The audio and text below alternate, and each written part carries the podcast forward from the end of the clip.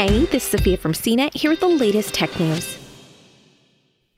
A truck sized asteroid whizzed above our planet early Wednesday, just hours after it was first discovered, passing closer to the surface of Earth than the ring of large communication satellites in orbit. The space rock is cataloged as asteroid 2021 RS2 and measures between 7 and 17 feet in diameter, making it somewhere between the size of a small car and a larger pickup truck it came within roughly 10,000 miles of the surface of the Earth, which is twice as close as the orbit on which those big satellites fly. This is just slightly closer than a smaller asteroid that flew by in February.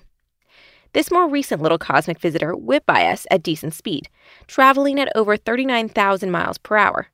Mount Lemmon Survey in Arizona originally spotted it on Tuesday, not long before its close approach. Obviously, it kept right on moving through the solar system without incident, but even if it had impacted Earth, it probably wouldn't have made it very far through the atmosphere without burning up nearly completely or totally. For comparison, the meteor that struck Russia in 2013, creating an atmospheric blast that blew out thousands of windows, was probably 10 times as wide. By the time it struck the surface, the largest fragment found was only 5 feet across. Asteroids like 2021 RS2 don't pose a threat, but astronomers say it's the ones we haven't yet discovered that we should worry about. The Russian meteor was just such a space rock that snuck up on us without being spotted first.